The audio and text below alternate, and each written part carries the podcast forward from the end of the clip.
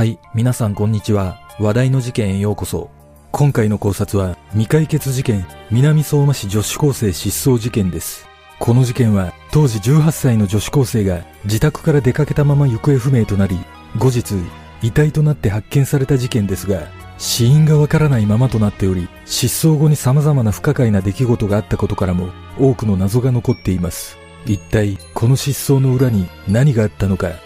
まずは事件概要からどうぞ。事件概要。2011年2月19日午後6時頃、福島県南相馬市に住む女子高生の S さん、当時18歳が父親に彼氏に会いに行くと言い残して自宅を出た後、行方がわからなくなった。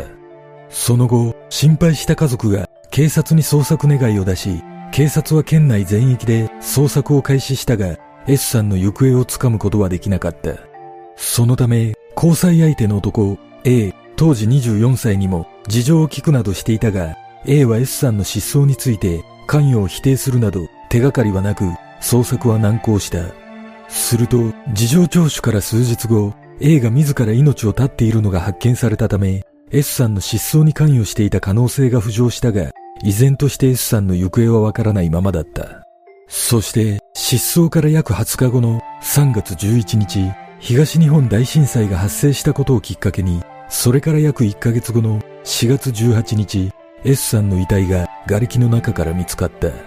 しかし、遺体の損傷が激しかったことから、震災で死亡した可能性は捨てきれず、結局、死因を特定することができなかったため、この失踪事件の謎を解明することは不可能となってしまい、未解決のまま幕を閉じている。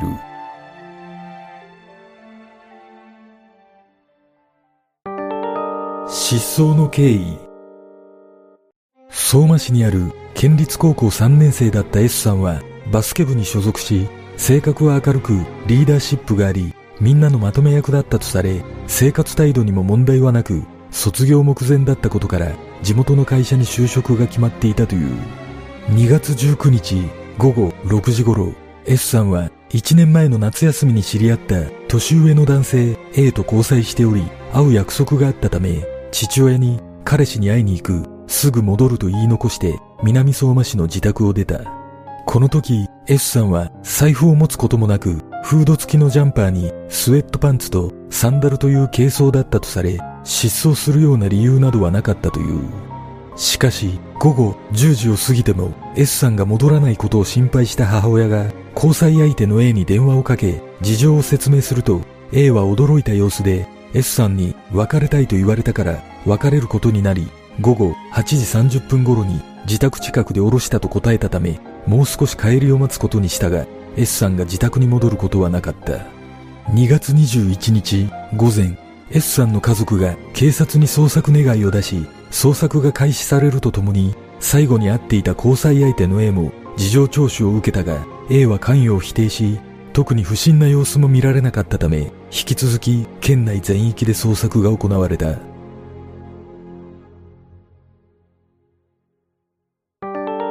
懸命の捜索。S さんの捜索願いが出された翌日の2月22日交際相手の A はすでに S さんと別れていたにもかかわらず失踪に何かしらの責任を感じていたのか S さんの両親を自らの車に乗せ S さんの携帯電話の電波状況を調べるために福島市の電話会社を訪れているが S さんの電話は19日までは繋がっていたものの20日以降は電源が切られていることが分かった。その日は帰宅が遅くなったこともあり A は S さんの自宅に泊まることになり自ら希望して S さんの部屋で寝たとされ翌朝 A が S さんの部屋にあった日記を手にしながら貸してほしいと言ってきたため両親は少し不審に感じたものの貸すことを許した。実はこの時 S さんの母親は A に対し不信感を抱いていた。そのきっかけとなったのは前日の夜 A と共にファミレスで食事をした際母親は A の手の甲にいくつもの引っかき傷があることに気づいたためその傷について尋ねると A はアトピーによるものだと説明し不審に思った母親が S さんの失踪について問い詰めるといった場面があった。不審に思った理由について母親は S さんは昔から喧嘩すると相手を爪で引っかく癖があるためだと語っているそして、はっきりとした日時は公表されていないが、S さんの携帯電話から家族や同級生に心配しないで今から帰るといったメールが送られてきたため、警察が S さんの携帯電話の GPS から場所を特定しようとしたところ、電源が切られていたことから発信場所を特定することはできなかったという情報がある。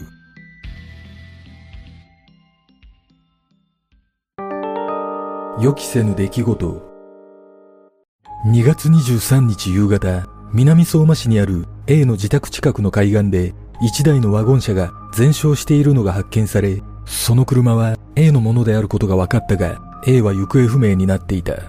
このことがきっかけで一気に A に対する不信感が強まり、警察や S さんの両親は A の関係先をくまなく探したが、A の行方をつかむことはできなかった。すると、2日後の25日、予期せぬ形で A が発見された。それは、車が全焼していた海岸の近くにある水門で、S さんとお揃いのパーカーを着て首を吊っている姿だった。その足元には何を意味するのか、酒の瓶と S さんの日記が置かれていたという。このことから A は S さんの失踪に関与した事実が発覚することを恐れたか、もしくは後悔の念に駆られ、自ら命を絶つ選択をした可能性が浮上し、車は証拠隠滅のために燃やしたのではないかとの疑念が抱かれたが、全焼した車の中に S さんの遺体などはなく、S さんの行方は依然としてわからないままだった。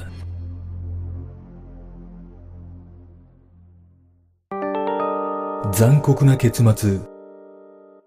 A が自ら命を絶っていたことで S さんの安否が心配される中、3月3日、警察は公開捜査に踏み切り、南相馬市の市街地や海岸周辺を中心に以前にも増して大規模な約90人体制で懸命な捜索を続けていた。そんな矢先の3月11日、東日本大震災が発生し、多くの人が津波で命を落とす事態となり、その中には海岸で S さんを捜索していた巡査部長2人も含まれていた。それから約1ヶ月後の4月18日、震災による行方不明者の捜索が行われる中、S さんの自宅から南に約10キロ先にある南相馬市小高区内の海岸から数百メートルほど離れた沼地の瓦礫の下で女性の遺体が発見された。発見された遺体は下着姿で体中に傷があるなど損傷が激しく身元不明の遺体として扱われ他の災害犠牲者と同様に警察による検視と DNA の採取が行われた後南相馬市に引き渡され火葬された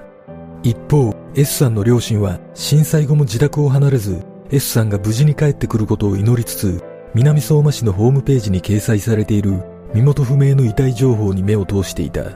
すると、4月18日に発見された遺体の特徴に目が止まり、うちの娘ではないかと感じたため、すぐに問い合わせ、DNA 型鑑定を依頼した結果、5月6日、遺体が S さんであることが判明した。しかし、S さんの遺体はすでに火葬されており、医師による検視の結果、死因は溺死とされ、死亡推定時刻は3月11日午後4時頃との検案書が作成されていたことから S さんは津波による犠牲者の一人となっていた。その後、両親の依頼により再び検視が行われたが死亡推定時刻は2月中旬から3月中旬頃と推定され死因は不詳となった。警察は遺体には事件性を疑わせる痕跡がなかったため司法解剖はしなかったと説明しその後も交友関係を中心に捜査を進めているが、遺体が火葬されてしまったことにより、事件なのか震災による犠牲なのかの判断は極めて難しい状況になってしまった。事件の真相とはこの事件は結局失踪の真相が解明されることなく S さんが遺体で発見されるといった残酷な結末を迎え S さんの家族にとって大きな悲しみと無念を残す結果となったが、それから数年後、さらなる悲劇が起きてしまった。それは2016年11月20日、S さんの兄が婚約者の目の前で車にはねられ死亡してしまうといった事故だった。事故を起こした運転手はスマホアプリでゲームをしながら運転していたことで前方に S さんの兄がいることに気づかなかったという。その後、この運転手は裁判によって懲役3年6ヶ月の実刑判決が言い渡されているが、S さんの両親は娘を失うだけでなく、息子までも失うといった言葉にできないほどの悲劇に見舞われてしまった。そして S さんの失踪については未だ多くの謎が残されたままとなっており、その中で特に謎だとされていることは A の車が全焼していたことだった。仮に A が S さんの失踪に関与したことで自ら死を選んだとすれば、わざわざ車を燃やす必要はないのではないかとの見方もあり、誰が何の目的で車を燃やしたのかは謎のままとなっている。果たして S さんの身に一体何があったのか、A は失踪に関与していたのか、この事件の真相とは